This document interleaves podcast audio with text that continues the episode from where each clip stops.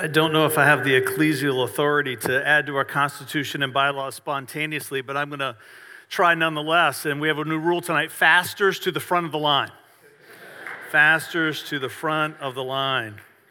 If you've been eating, you just wait in here and we'll let you know when it's your turn. We'll just let you know. There may or may not be some donuts left for you. Hey, I was hanging out in the uh, cafe on Tuesday with uh, the marriage life group. We have a life group, Discover City Life, that meet, meets here on Tuesday as well. And, and uh, so we were hanging out in there together, and, and there were pictures that were going across the screen of the uh, couples that are in the marriage life group. And uh, some of them were recent pictures, and then some of them were not so recent. And, uh, and there was a picture that popped up of Steve and Lori Ruggiero. Hey, hey, hey, come on. I know. There we go. I told Steve, I said, You have just as much hair as Laurie did back then. And the, the times have changed. Right? So I, I put this up here because they're being investigated for cloning. Because if you've seen their son and daughter, and if you haven't, that's okay. You can just look up here because that's what they look like. Right? There's Aaron and there's Jessica. And uh, the, the, if you have children, right? People are trying to figure out who, who do they look like. But then there's sometimes where there's just, there's just no question. The resemblance is just so striking. And, and when I saw that picture, it made me think of this picture that's coming up next. That's my dad in his early 20s. It looks a little bit like Derek, does it not? Yeah. Unbelievable, right? Somebody was telling me the other day that, that they were looking at a, a picture. I think it was it was Pastor Justin talking about somebody in your family from years ago on a was it a softball team or a sports team, and uh, and how much it looks like your brother, even though it was generations before. So sometimes it's like the Ruggieros, right? It just goes from one generation to the next, and, and like for our family, it's like it skipped a generation. Sometimes it lasts for many generations, but we but we find in this human experience this idea of resemblance. And I think that God, like so many things, He puts it in here because He's using it to point to a kingdom principle. Now, I could ask you the question tonight if you and if I are created in the image of God and in the likeness of God, do you bear His resemblance? But the question I want us to wrestle with tonight, and a question that we're going to carry with us for many years to come, is this If we collectively together are created in His image and likeness, does our church bear the resemblance of Eden?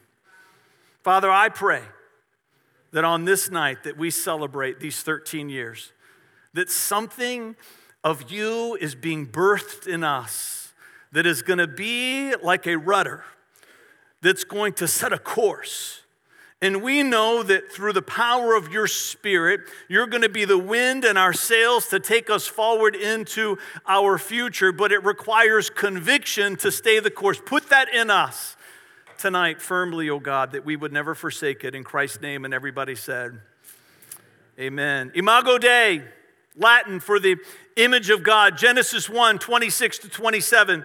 It says, Then God said, Let us make man, mankind, in our image. This is out of the New American Standard, according to our likeness, referring to the Father, the Son, and the Holy Spirit. We talked about this a little in our Holy Spirit series. And then it goes on to say, And let them rule over the fish of the sea and over the birds of the sky and over the cattle and over all the earth and over every creeping thing that creeps on the earth. Verse 27 God created mankind in his own image, the image of God. He created him male and female. He created them. Now, this word here in the text, image and likeness, these are not synonyms. In the Hebrew, these are, these are two very distinct words. The word for image is the Hebrew word tselem. It's the same word that you always find in the Old Testament when the Bible talks about idolatry.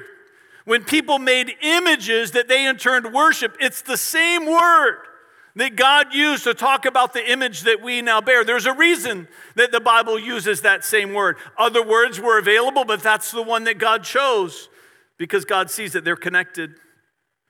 The reason why mankind is so inclined to idolatry is because something inside of us wants to be the creator that builds the image, as opposed to identifying as that which has been created by a perfect God.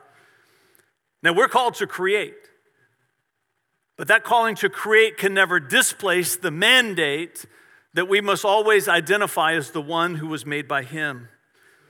We're drawn to idolatry so often because there's something inside of us that wants to be worshiped by the one that creates us, which is why in Old Testament times and even today, we have a tendency to worship the things that we create because something perverse inside of us longs to be the thing that was created that's worshiped by our God. But we were created to worship Him. There is this word likeness, which in the Hebrew is the word demut. Now, both of these words are interesting. And a man by the name of Irenaeus, who lived a long time ago. You know, you lived a long time ago when the year you were born only has three numbers in it, and the first one's one. Right? I'm getting older. When you're filling out applications online and you're scrolling to look for the year that you were born, right? And all of a sudden your computer freezes up because of all the scrolling that's taken place. Imagine to scrolling to the year 135.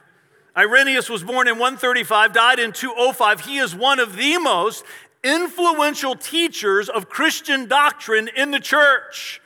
His influence has carried forward for centuries.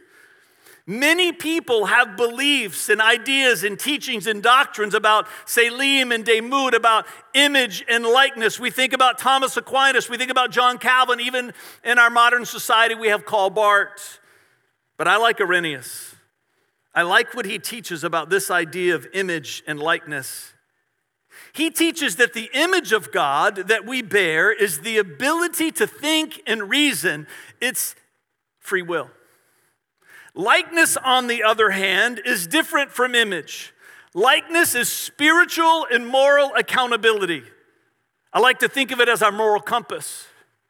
So, when God created us at the beginning of time, He bestowed upon us His image, which is the right to choose, but He also bestowed upon us this idea of a likeness, which is moral and spiritual accountability, a moral compass. He gave mankind both with the intention that they would work in concert with each other. That the likeness of God, the demut of God, the moral compass of God would always instruct our choices, just as it does with God Himself. Now, when you look into the creation account in Genesis 1 3 through 25. We're not going to read all of those verses for time's sake, but if you're a note taker, you can reference them. Genesis 1 3 through 25. There is a pattern to the language of the story of creation. There's the phrase, let there be, which is often repeated. There's times where God says, let the waters. Then he says, let the land. Then he says, let them, referring to various parts of what he has created in the first five days, even in the beginning of the sixth day. He talks about let the earth.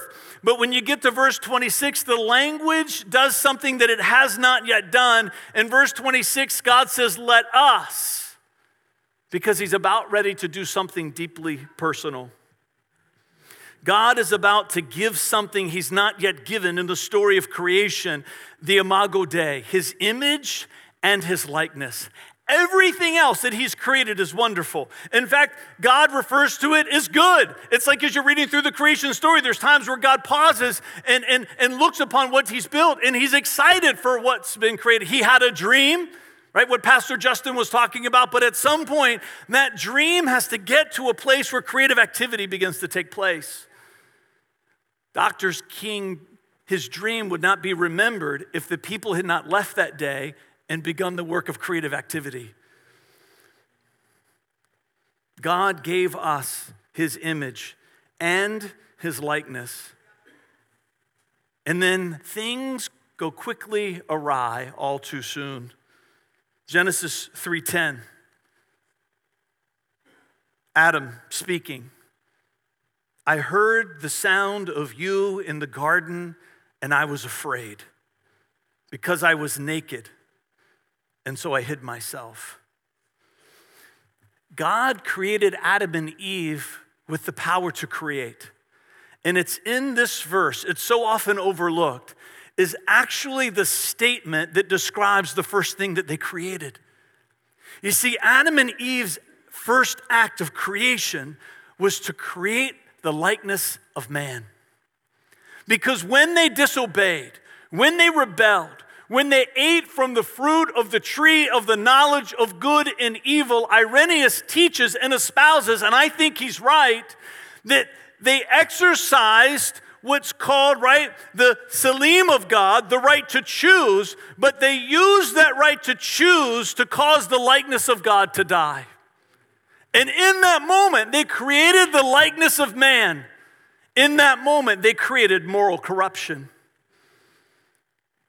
Adam and Eve used the sacred gift that God had given them to create a plague that would be inflicted upon mankind even now, today. We are created and born into this world with the right to choose. But we are also born with the likeness of Adam moral corruption, lacking spiritual and moral accountability. Genesis 5 1 through 3. Listen to what it says. This is the book of the generations of Adam. In the day when God created man, he made him in the likeness of God. Now, the text intentionally leaves out the image of God because it's focusing on what's now been lost. God created man, he made him in the likeness of God. Verse 2 He created them male and female, he blessed them and named them man in the day when they were created. Now, listen to verse 3. When Adam had lived 130 years, he became the father of a son in his own likeness, according to his image, and named him Seth. The book of Genesis, right here in the beginning of the Bible, is trying to help us to understand what's happened now to mankind that with every successive generation, the image of God has remained with us. The right to choose, the power to choose, the ability to reason, but like every other thing in the Garden of Eden, mankind also was created with the ability to produce after its own kind, which is the other phrase that you see repeated in Genesis 1 over and over and over again. And everything else that was created in the Garden of Eden was created originally, it was unique. Nothing else had that image and likeness until God had spoken it into existence. But He bestowed upon us something sacred. Mankind, even though there is some originality to who we are, it says that we were created with God's image and likeness because the intent was that as we produce after our own kind, that we would carry forward in this world the image and the likeness of our Creator. We carry forward His image, but we forsook His likeness. John 1 12 through 13. Listen to this. But as many as received him, speaking of Jesus, to them he gave the right to become the children of God. Even to those who believed in his name, what does it say? Who were born not of blood, nor of the will of the flesh, nor of the will of man, but of God. There's a reason why when the Gospels come onto the scene, when the book of John is being inspired in the Apostle John by the Holy Spirit, the language is unique. The language is specific. It has a focus because it's tying back to the creation story. It's talking about family because there is a restoration of resemblance.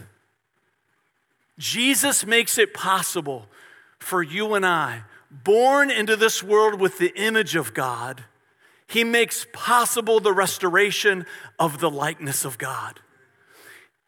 God wanted mankind to keep the image. He did not want tselem to die because he knew that man would one day have the opportunity to exercise free will and free choice to choose once again. Just as Adam chose to lay it down, that we would have the opportunity to pick it up. And that he knew that one day that Jesus would be sent into this world to die for what Adam did, to die for what Adam set into motion. It's why scripture speaks of Jesus as being the second Adam. That he's the pathway for humanity to continue to celebrate the image of God, but to see in us a restoration of the likeness of God. That when we make a vow of devotion to Jesus Christ, that we now have within us a moral compass that's been missing.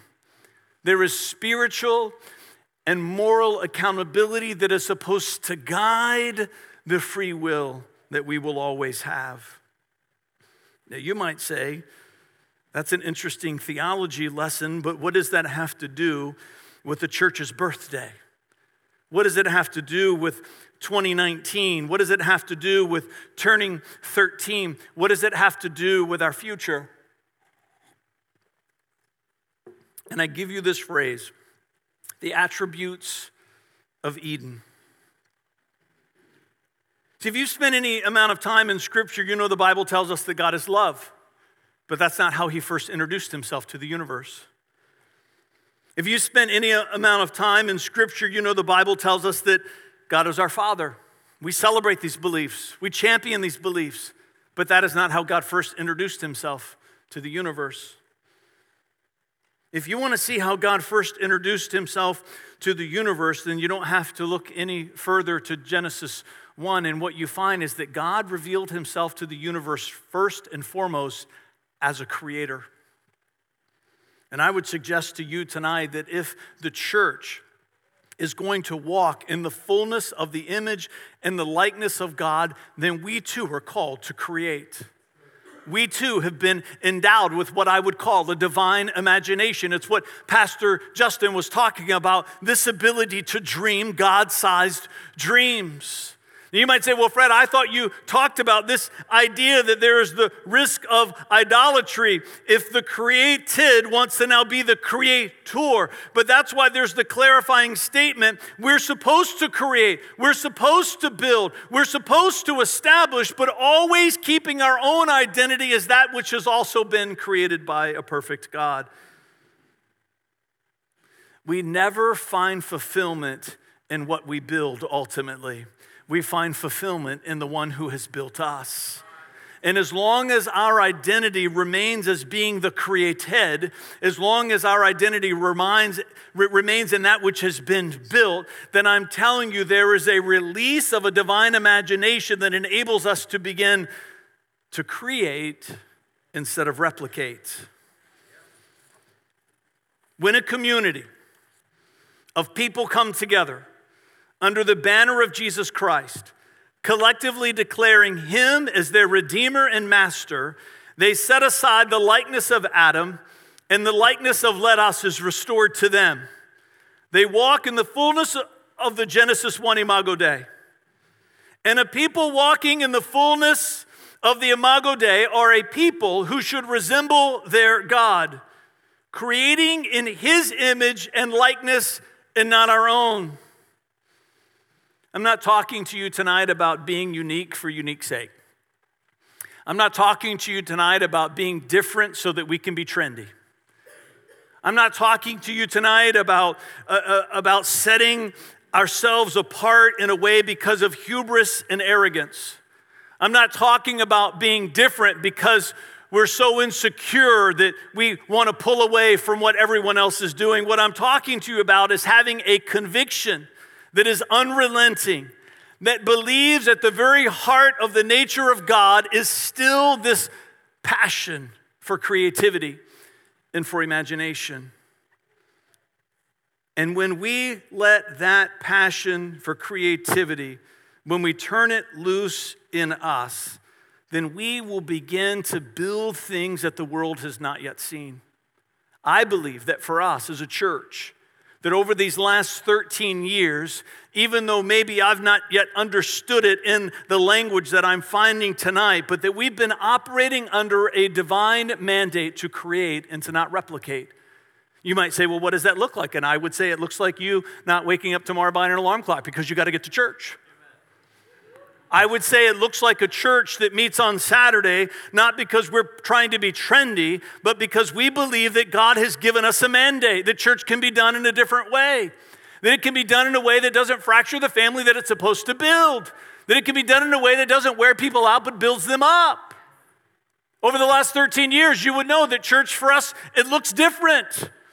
It looks like husbands and wives serving in ministry together and saying we're not going to just assume what so many others have done where families get into the church and all of a sudden their whole lives are these parallel spiritual tracks. No, we want them to intersect. It looks like husbands and wives serving together at every level of the church, even as elders and pastors. It means that we celebrate the voice and the influence and authority that God has bestowed upon both genders. It looks like young people having a say in the church today. It looks like a church that says we're not going to buy into the, the, the, the, perspective that's been pervasive in church that our generation says to the next generation, you wait your turn because we had to wait our turn. We're a church that believes in generational tethers, that there's got to be things in the church today that their voice, their influence, their perspective moves to the front of the line. telling you, if you want the next generation to be here when it's time to pass the baton, then give them a voice.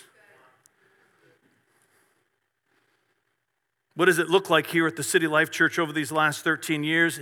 It means that we look like the city that's outside. It means that when you look around, there should be vocational diversity, there should be socioeconomic diversity, there should be ethnic diversity, and also cultural diversity. There should be gender diversity. When you look around this room and you see it, there should be people who are, are right in the prime of their youth, and then there's like those, like I'm including myself, the prime of our youth was some time ago, like Irenaeus. But we come together as one. What does it mean to create and not replicate? It means that a church can believe that we can work together with other congregations who might believe differently than we do, that might look a little differently than we do, that might have a space that's not exactly how we would design it, it means that as a church, we believe that we can find what we do agree on and stop focusing on what we don't agree on and come together and be the fulfillment of Jesus' prayer in John 17 that the church would be one as they are one. I'm a firm believer that there's not going to be another outpouring, a great outpouring, an historic outpouring of the Spirit of God until the church comes together. So many times we posture ourselves waiting God. I'm telling you, I think God's waiting on us. And we're going to be a church that takes a step in that direction. I'll tell you what also it looks like. It looks like a church that says to people, it doesn't matter who you voted for in the last election. It doesn't matter what party you affiliate with, that we can come together under the banner of Jesus Christ and have healthy dialogue, respectful exchanges, communication that helps all of us see a perspective maybe that we don't have. I've been talking about over the last several weeks with pastor friends of mine. I'm convinced that one of the greatest reasons why there is division in the church has nothing to do with the color of the skin. It has everything to do with the party that you affiliate with. There is division in the church today because people are not open to others having different ideas about politics than what they have. And so they keep a closed door because they have a closed heart. The banner of Christ should transcend politics. This, this is creating. This is what the Imago Dei should look like for a church collectively. It should look like the attributes of Eden. Now, you might be saying, Fred, are those the attributes of Eden? And what I would say, no, they're not. What I would say to you is that when you give yourself to the divine imagination, when you give yourself to this belief that God can inspire dreams in you that will always be within the boundaries of Scripture. But I'm telling you, that's a big boundary. Is the church less than it's supposed to be because we've made the boundaries smaller than Scripture ever intended? I'm going to invite the worship team to come back up. When a church is being faithful to create everything that God puts in their heart, creating instead of replicating, something else begins to happen. Now, that list I gave to you, those are things that God's inspiring us to create. And we're going to be faithful to those things. And as He continues to reveal things to us over this next decade and beyond, we're going to be faithful to those things too. And as we're faithful to those things, what I believe is when you're faithful to the divine imagination that God gives to you, something deeper begins to form. Something else begins to happen. Something deeper begins to form in that community. That something is a culture. But I'm not going to use that word tonight because many people have different ideas about what that means. What I want to use to you tonight, the phrase I'm introducing you is attributes of Eden. When you submit yourself to a path of creating as an expression of the image and the likeness of God, the attributes of Eden begin to define the values of your church. Because when I look into the story of Eden, you know what I find? I find diversity.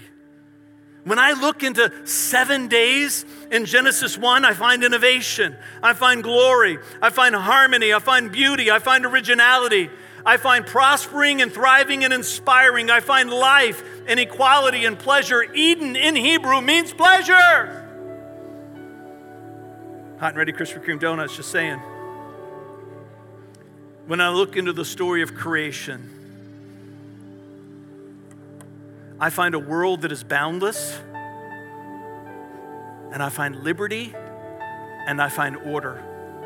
And my great desire is that those attributes will forever define this church, this campus, the campus in Suffolk, and every campus, every seed of every campus that's in this room tonight that these divine attributes, the attributes of Eden, will always be the values that speak to who we are. But the only way that's going to happen, if that's our dream, if that's our dream, the only way that dream's going to be fulfilled if there is a creative activity that is inspired by the Holy Spirit and we say we're not going to replicate, we're going to create, even if it's ideas that no one else is doing. If you're looking for a church for the status quo, you're going to be uncomfortable here. If you're looking for a church that's not willing to take massive steps of faith, you're going to be uncomfortable here. If you're looking for a church that is uniform, meaning that everybody is like everyone, you're going to be uncomfortable here.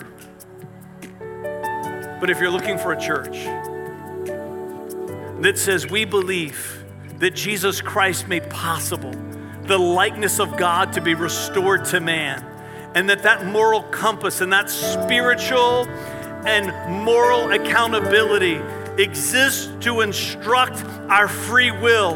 And that free will is there so that we can choose to follow the prompting of the Holy Spirit, to look into the heart of God, that we can discern because we have the mind of Christ. And what I would say to you is welcome. Welcome home. Stand with me. Father, as we declare this night, as we say happy birthday to one another, what we say above all else is thank you. We worship you. We acknowledge you.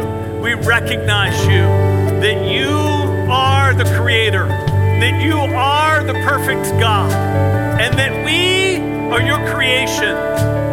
Find in us, find in us a passion and a loyalty and a devotion to only ever use the Tselem that you gave us, and that it will be instructed by the Demut, the treasure of your likeness, forever and always. In Jesus' name, come on, and everybody said, Amen. Let's worship together.